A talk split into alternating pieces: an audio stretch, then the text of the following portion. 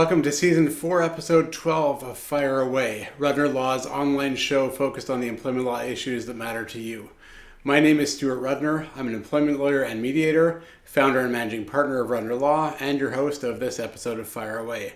Just to remind you, Fire Away streams live online every month. If you missed an episode or you want to watch one again, they're always available on our YouTube channel, our Facebook page, LinkedIn, and on our website. Today, I am very excited to be joined by John Curtis and Larissa Donovan. John is a lawyer, mediator, investigator, and this part is very cool, I think, former Olympic athlete in the sport of sailing, whose practice is currently focused on resolving workplace conflict.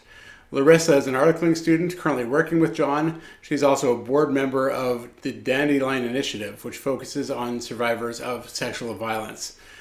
John and Larissa collaborated on an article that caught my attention a few weeks ago and uh, brought us together for this t- for today's topic, which I'm very excited about.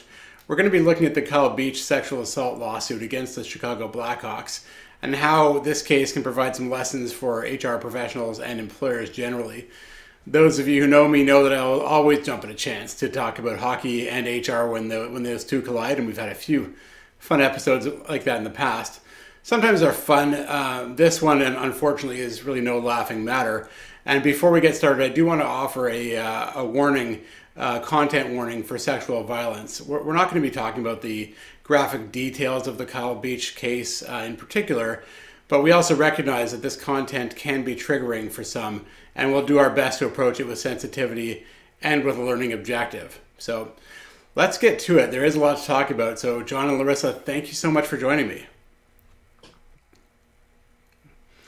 I um, just by way of introduction, I, have said this many times, including many times on this show. I mean, organizations simply can't ignore harassment or sexual harassment or sexual assault anymore.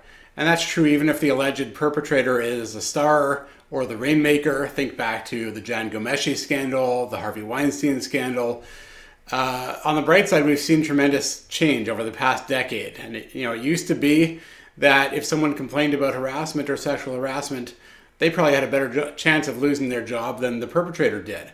Uh, and employers would often just ignore it altogether. And we've seen a lot of change. Jian Ghomeshi prompted that. Harvey Weinstein did. We've seen the Me Too movement. In some ways, we've seen the pendulum swing almost too far the other way, where people who were accused of, of sexual harassment were dismissed without even a chance to defend themselves, uh, which is equally concerning. Uh, now the pendulum seems to be coming back towards the middle, where employers are investigating, and we're going to talk a whole lot about what employers should do when they receive complaints or, or learn about suspicions of harassment or sexual harassment or sexual assault. Uh, but the Kyle Beach and Chicago Blackhawks situation is a perfect example of what not to do. You know, essentially, they learned of very troubling allegations of sexual harassment and sexual assault of a young player. This was in the midst of a, a Stanley Cup run. There was apparently a meeting amongst uh, management, and they essentially chose to bury it and ignore it, and rather to focus on their playoff run. And they allowed the alleged perpetrator to remain with the team through the playoffs. That they ultimately won the Stanley Cup, and he was allowed to be part of the celebration and even has his name on the Stanley Cup or had it. I think think it may have been removed, although I could be corrected. Meanwhile, of course, the victim was left with no support, and ultimately his career and his life were were derailed forever. So it's a it's a horrific story. It's one that occurred over a decade ago, but really only came to to public light fairly recently. So, John, Larissa, I guess I'll start by asking what prompted you to to write about this. Well, you know, obviously I have an interest in sport as well, um, but you know, the the particular case really highlights the fact that you know if you try to bury these things, um, it can really come back to bite you in a huge way. And so this was, you know, the kind of um, thing that I think every organization uh, should be concerned about if they do get these kinds of complaints.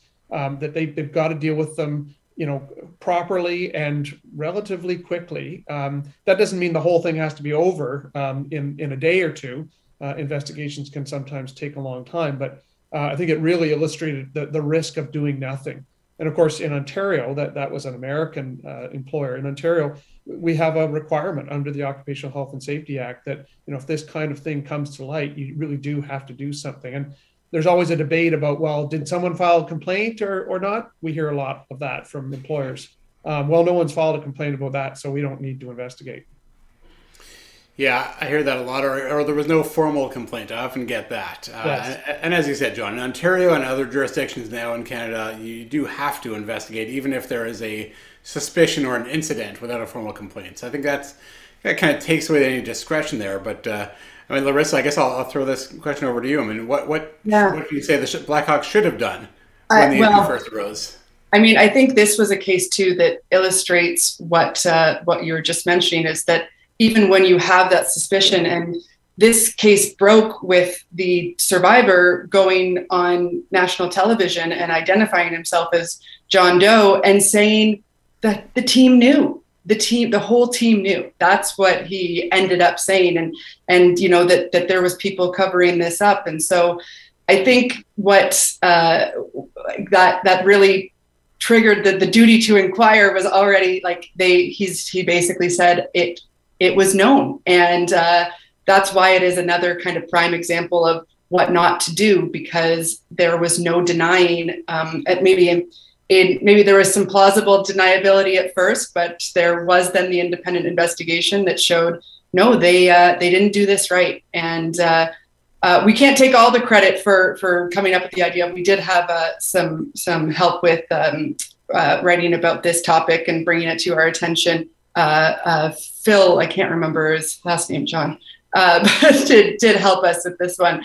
But the what what should have been done first, I think we we put it in the first line of our article is is you investigate immediately. This is the first thing you do is uh, is let the person know that you're taking this very seriously.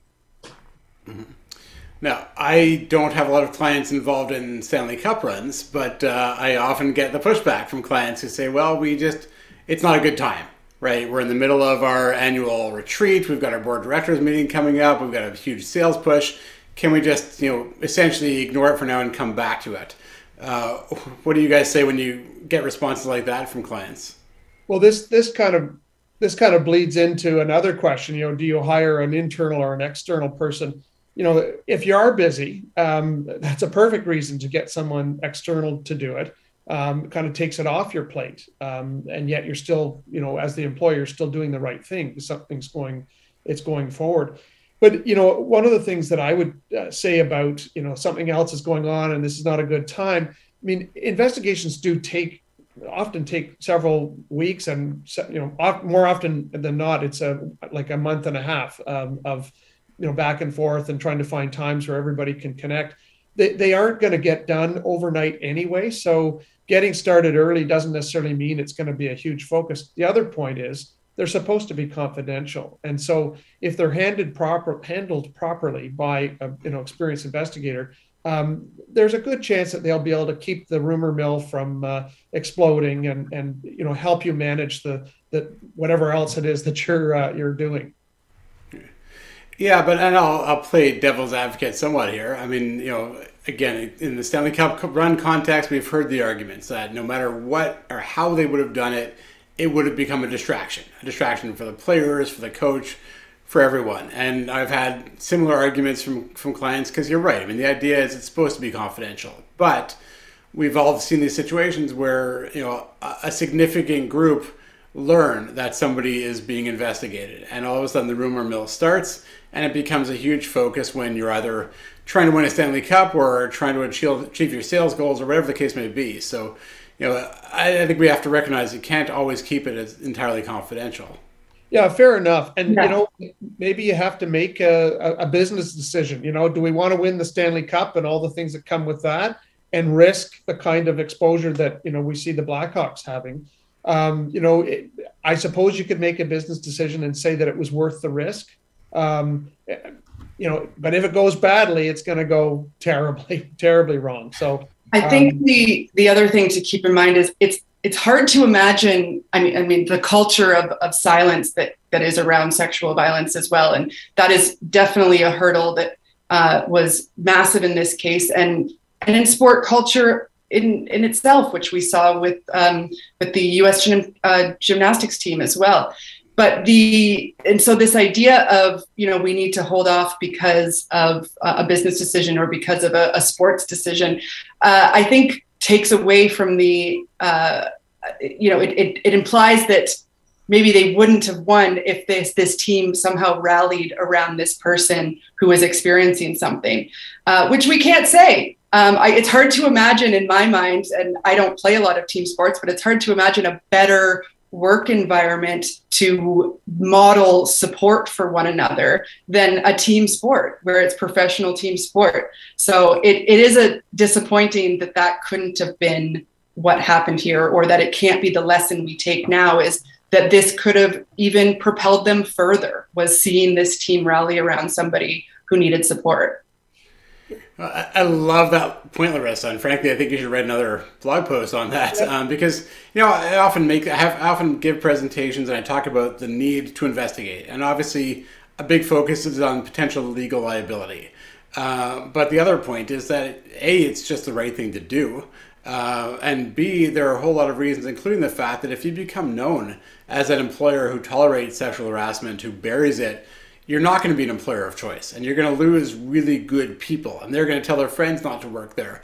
And eventually it's going to get out and you're going to have a really bad reputation which can lead to boycotts and backlash and everything else. So there's a whole lot of reasons but i love your idea that you know if this is done right um, and if the word does get out it can actually be a way to bring people together. Yeah i think that's really important. You know the way to frame these things is that we're doing this investigation because we really care about this and we care about uh, uh, fostering the right kind of um, positive workplace culture. And in fact, you know, a lot of the time, I think the meta message when they when someone brings in, you know, someone from the outside, it the the meta message is that we do care. We're going to do this right. It's not going to be biased. It's not going to be just some internal person giving the employer the answer they want. Um, so I think it's I actually think it sends a very positive message to to do an investigation, and and sometimes it's uh, you know important to bring in someone from the outside to to just de- to demonstrate that you're willing to fix the problem rather than uh, you know push it under the carpet. Yeah, I think you know I often help our clients draft some of the letters to the parties involved, and of course you always want to make it clear that you do take this very seriously, and and because of that, you're investigating, or even better, you're bringing in an investigator, someone who has a specialization in investigations, uh, and you're, you're working with counsel. And this is our, you know, our firm rarely does the investigations ourselves. We usually oversee them for a whole bunch of reasons, uh, including the fact that there are people who are extremely skilled and, and cost effective in doing the investigations, and then we can provide the legal advice. You can't be both investigator and counsel uh, and witness if it comes to that at a trial. Uh, but getting back to your point, John, so messaging can often be really important. And, and we didn't really talk about this before the show, but uh, I love the way this discussion is going. So let's think about the Chicago Blackhawks Kyle Beach scenario. Uh, and as we've said, ideally, the investigation is confidential. Realistically, especially in that context, it's, it's probably not going to be possible to keep it entirely confidential. So would you recommend or have you seen clients who have actually engaged in some sort of PR approach to try to you know basically minimize the damage and put out a good message? Well, you know, in terms of like the public relations part, maybe not, but within the company, certainly. Um, and I think one of the things that uh, where that starts, no matter what the uh, investigation is about, and and how no matter how widespread you want it to become, that the awareness of it to become in the organization, uh, having legal counsel and, and, possibly even the investigator assist in drafting those letters that go out to the complainants, the respondents, the witnesses to help sort of frame what it, this process is about. Uh, and I, I, I, sense that, that you do that as counsel, that you really try to set the right tone uh, in those initial communications. I think that's that's very very important. Um, we yeah. spend a lot of time doing that.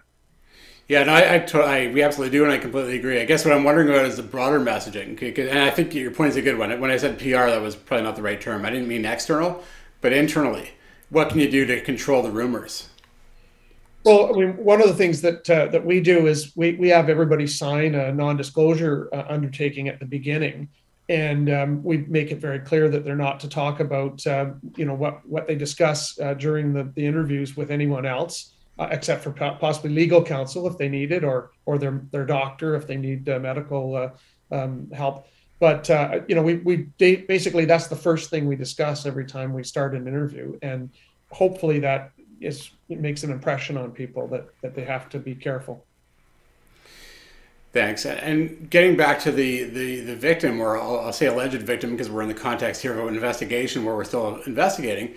Uh, you know, oftentimes one or both parties will be off work on an administrative leave while the investigation takes place. But of course, that in and of itself can lead to rumors because why is so and so not here? Why are they not at work? What happened? Are they on vacation?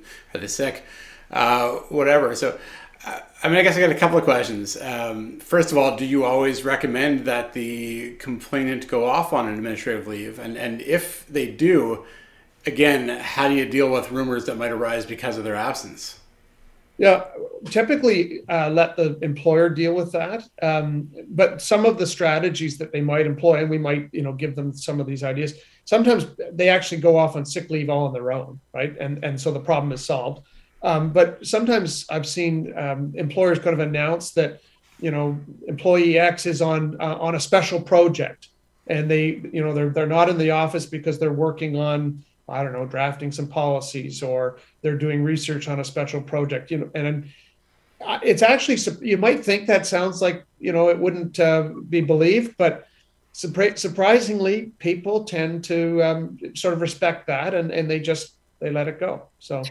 I think in terms of uh, messaging as well, um, policy goes a long way in that too. And so being able at some point too to just point to your policy and say, it, it, it may be the thing that can explain away the administrative leave as well is just say we're not haven't made any decisions yet. Nothing you know nothing's go uh, been nobody's in a punishment situation. You're all being treated equally until we know what's until we have a finding in front of us um, so pointing to the administrative leave in the policy is or pointing to other uh, kind of messaging in the policy that says that this is a culture that we're going to take this seriously and uh, treat everybody as, as fairly as possible yeah, that's a, that's a great point. And the other thing that I always make sure of is, you know, people always want to say, well, we're going to, you know, put them on suspension. And I always tell my clients, don't use the word suspension because that does suggest a disciplinary context.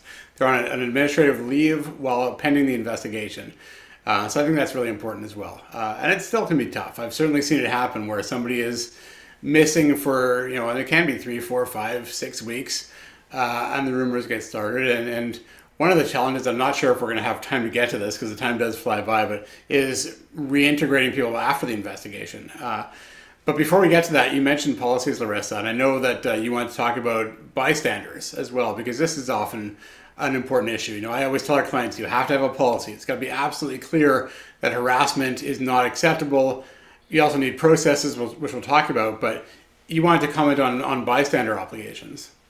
Yeah, I mean, it's something we're seeing a bit more of a trend of lately is, is people um, really encouraging these these bystander intervention programs, and uh, I am a big supporter of them. I think, uh, especially in a case like this where we're dealing with uh, sexual violence, it these are programs that really fo- shift the focus of this being a private issue to this being a community issue and something that we all have a responsibility to address. And similarly, in the Occupational Health and Safety Act, and we, we know that the, the entire workplace has a responsibility to make sure it's a safe workplace. I think that having a policy that first of all explains what a bystander is, which is just someone who is in a position to be a witness or overhear an incident, um, is supported and, and encouraged by the organization to bring that forward. And, and we sometimes call it um, empower, empowered bystander. So they ideally, this comes with some training where they learn how to intervene in a situation or how to safely support someone who has uh, disclosed to them that this has happened to them. And uh, it, it is, um, it, yeah, it relates back to what we were talking earlier of this is a situation where uh, there was it, allegedly enough people around that uh, there could have been some some real empowered bystanders. These there sometimes are uh, bystanders that are going to be quite vulnerable themselves. In this case, we were hearing these are superstars of at the top of their career who probably could have really been powerful and breaking that silence had they come forward and done something. Yeah, it's a really important point, and, and you're right. I mean, it's, it's interesting that you know, despite all the fallout of this from the situation over the last year or so, there haven't really been any consequences for players yet. And, and I guess the more time that goes by, the less likely it is that there will be. Um, but you know, make the analogy to any organization. You know, if someone is in a position of power, they're going to be more comfortable addressing, you know, and raising concerns about harassment. If someone is in a vulnerable position, then they're going to be less likely, unless the message is very clear, uh, as, as you've said, Larissa. I'm curious to take this to the next stage because I still see this fairly often, where there's an investigation going on. The investigator reaches reaches out to people who are identified as potential witnesses, and they absolutely refuse to participate in the investigation. Uh, how do you guys handle those situations? Well, that that has happened. Um, I mean, you, you, obviously you can't grab them by the ear and drag them there, but my belief is that um, that's a role for legal counsel to to help assist there in terms of you know advising the employer how they're going to uh, tell the employee that they actually have a, a, a, a duty to do this to to um, to participate. Um, I, I, believe, you know, uh, my, my, my own legal opinion is that um, it's an implied duty on, uh, of, of, your employment contract because your employment contract imports terms of the Occupational Health and Safety Act, which require, um, you know, these things to be in, investigated. And uh, so, as an employee, you're kind of bound by by those obligations. That, that's a it's an argument. I haven't seen that in any case law yet, but um, in order for it to be effective, I would say, you know, that that's true. Yeah. Yeah, I like that. And look, I, th- those people who know me know I've spent way too much of my career looking at just cause for dismissal. Um, but to me, even putting aside the occupational health and safety legislation, it's an ins- insubordination issue. If you are issuing a direct order to participate and the person refuses, as long as the order is reasonable, then that's insubordination. So if they refuse, yeah. it can lead to discipline up to and including termination, as we always say. Uh, you never really want to see that happen, um, but I think sometimes, you know, and the, the, unfortunate part is sometimes people are not participating because they're scared to. Yeah, uh, and it gets sure. back to everything Larissa said before about the, the, messaging, which shouldn't just start when the investigation starts. Right. Yeah. One of the one of the ways uh, we about changing that culture too is is even writing it into a policy or or communicating to your employees that you're not the troublemaker for coming forward right? That that you're not doing anything wrong when this uh, when you bring these complaints or or um, talk about what you witnessed even if you're the witness who's reluctant to uh, say what you saw or say what you heard that you don't want to be the one who stirs things up that that you're not uh, the the problem here. That yeah. So encouraging that really can I think help change a culture and help change the outlook of an investigation as well into something that is going to be productive rather than destructive. The, the, the fear that I usually hear about, and I've actually got an investigation going on now, is not sexual harassment, it's more of a bullying issue. Um, but it's sort of a toxic work environment. One person who is, has been identified as a bully uh, and the problem we have is that everyone is terrified that if they come forward and, and give their information, there'll be reprisals. Uh, so I, I know we're running short on time, but how do you how do you guys tend to deal with that? Well, I mean that that could come into a, an issue of you know some kind of an accommodation, right? I mean, if you suggest that you're you're you're so scared that you're you're beside yourself and you know I don't know emotionally uh, um, you know affected by this that such that the, the, a duty to accommodate arises i suppose that might be a problem. But i think larissa mentioned um, that it starts with the policy. If you have a policy that expressly talks about the, the obligation of employees to participate in investigations as witnesses if requested it's a it's something to point to that kind of says look like these rules were made long before this particular case right? We don't have to decide what the right thing is to do in this case. We already know. It's in the policy so, yeah, I think that's important. And one thing that we always do when we work with our clients to develop policy is, as we say, you know, it's one thing to draft a really good policy, which hopefully we do. It's more important in many ways to communicate that. And as long as everyone knows what the policy says, so John, to your point, this shouldn't be news that you have to participate. You should have been told this when, whenever the policy was created, That's and right. it becomes part of the culture. To, to Larissa's point, um, so as, as I usually do at the end of the show, I'm going to take my opportunity to fire away in a minute. But before I do that, uh, I'll give both of you a chance for any last last words on the on the topic. Well, I, one thing that I would say is that um, for anybody out there who is doing HR and has to, you know, hand, handle these you know getting an investigation started. I think one thing that I see happening more and more often is is people get help from legal counsel in defining the mandate of the investigation, and it's so important. We did one recently where the, the there was no legal counsel helping out, and it was a it was a botch job. I mean, we we we, we tried to sort of point to some of the problems, but in the end, it, it became clear that what the person thought they put in the mandate was actually not what they put in the mandate. We gave them the answer to the mandate, and then they were upset that we hadn't given them the answer they wanted. So I, it was anyway good to have legal counsel at help at that stage. Larissa, what about you? Yeah, um, just another quick message to HR professionals who, um, if you do find yourself in a, a, position where you're being disclosed to in a sexual violence situation, I think um, just reiterating some of the messages earlier about uh, you know it is your job in that moment to make sure that the person knows that they are being taken seriously and that you you're there to offer support. And in that same vein when we talked about external versus internal investigators earlier uh, i believe you if you are the person who's disclosed to if you're an hr person it would be best practice to find somebody else to conduct the investigation if you are going internal. Um, so whether that be another HR professional or you go external and hire somebody else, because you're uh, really putting a, an awkward position to be that person who's uh, providing support for somebody who potentially is uh, traumatized and uh, also then investigating them. It's the wearing the two hats could really become a problem. No, that's a great point, Larissa. Thank you. And one thing I want to pick up on really quickly there is you are, as an employer, you should be supporting all the parties involved the complainant, the accused. Uh, we often recommend if there is an EAP program in place, make sure that they're aware of it, give them time off if they need it. Uh, so it's important not only to conduct the investigation, as you guys have made very clear, but also provide interim support to the people, and especially where it's a harassment scenario make sure you protect the alleged victim. And again, I'm using alleged because there's no proof yet. Um, but if someone says they're being harassed by someone, you can't just say we're going to investigate it and then send them back to their desk when their alleged harasser is down the hall.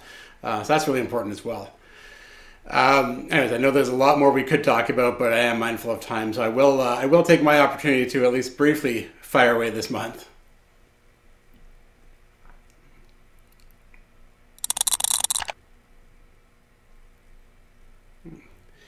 Uh, I've said this many, many times, including at the very beginning of season four, episode 12 of Fire Away, but organizations cannot afford to ignore harassment or sexual harassment anymore. And that's true even if the alleged perpetrator is a star or the rainmaker, like a Jian Ghomeshi, like a Harvey Weinstein the reality is we have seen tremendous change in the last decade. I mean, it used to be that if somebody complained about being harassed, they were more likely to lose their job than the alleged perpetrator. And employers would just bury it, especially if, if it involved an important person within the company. Uh, the Jian Ghomeshi scandal certainly changed things. I found it fascinating. Right, right after that scandal broke, I was attending a funeral of all things, and afterwards I was chatting with a group of probably with seven or eight people, and of course that was the topic of the day. So everyone was talking about you know, sexual harassment. And, and these were people who all worked in different companies. And all of them expressed their horror at what had gone on and the fact that the CBC had allowed it to go on. But then they all had their own stories about the person in their company who was known. You knew that you never let the young female interns work with them or you never let, let someone alone with them. Every company had someone like that who was just seen as untouchable. So that was the reality back then, and it wasn't that long ago, but we did see some progress and we saw some more awareness and complaints being made. Then we had the Harvey Weinstein scandal, which you know was obviously even broader because that was in the U.S. Then we saw the Me Too movement, which really pushed things forward a lot. Um, as I've said before, I think in some ways the pendulum swung perhaps too far, uh, where you know instead of not investigating and ignoring the situation, employers were not investigating but firing the accused person without even giving them a chance to respond, which is equally concerning in my view. Uh, and then the pendulum seems to have swung back towards the middle, where a lot of employers understand that they need to take these things seriously and do a proper investigation before taking any action. Uh, but the reality is, we're still seeing a lot of employers that will bury it and, and bury their heads in the sand, essentially. The Kyle Beach and, and Chicago Blackhawks situation is a perfect example of what not to do. You learn about very, very serious allegations of sexual assault. you're in the middle of a Stanley Cup run at that time, and the management just chose to ignore it and focus on the playoffs, allowing the perpetrator to stay with the team to pursue the, it was part of the Stanley Cup celebration, and the victim was basically cast aside. Um, so that's obviously not the way to do it. As an employer or as an organization, you know, sometimes I'm asked, you know, why should we care? You know, putting aside the moral imperative for a moment, as a business, why should we care? Uh, and I think it's important, and I think most people realize this now. You know, if you allow your company or your organization to be known as one that allows or tolerates sexual harassment and that doesn't uh, investigate, doesn't penalize perpetrators, you're going to lose very good employees. They're going to tell their friends not going to apply, not to apply there. You're not going to be an employer of choice. You, if it becomes public, you're going to get very, very bad publicity, which can lead to public shaming and boycotts and not to mention, of course, the potential for lawsuits and, and liability. You know, the Kyle Beach story again is a great example. And even though the real consequences only arose a decade later, um, there were significant consequences. And in most cases, of course, it happens a lot more quickly. So the bottom line, and I encourage anyone watching this short uh, video to watch the, all of season four, episode 12 of Fire Away, uh, where we talked in, in more detail. But it's critical to have a clear policy, to have a clear process for reporting, responding to and investigating allegations of harassment or, or assault, and then ensuring that appropriate action is taken after that happens. And the bottom line is now, especially in 2022, ignoring sexual harassment is entirely unacceptable. Doesn't matter whether you run a small company or you're an NHL team fighting for the Stanley Cup, the message is the same either way. So that's all the time we have for season four, episode 12 of Fire Away. I want to thank everyone for tuning in, and a huge thank you to John and Larissa for joining me today and having a really enjoyable conversation. I'll remind everyone that at Rudner Law, we want people to treat their employment relationships as legal relationships and make informed decisions rather than, rather than assumptions. I invite everyone to keep up to date on employment law issues by following our social media, subscribing to our newsletter, and although we're making progress on the COVID front, keep up to date on COVID related workplace issues by checking out our COVID 19 Resource Center on our website. And as I always say, none of that replaces legal advice tailored to your particular circumstances. If you think you might need an employment lawyer, you probably do. So feel free to reach out to us. Our next episode is going to be on uh, the first episode of season five is going to be on February 15th. As I mentioned at the beginning, past episodes can always be found on YouTube, on our website, and archived on Facebook and LinkedIn. And if you like or subscribe to our channels, you'll receive notifications when episodes are live. Lastly, as always, thank you to Rob, Rebecca, and Mark for helping out and making this go as smoothly as it always does. And thank you again to everyone for tuning in. Take care and stay safe. Thank you, Stuart.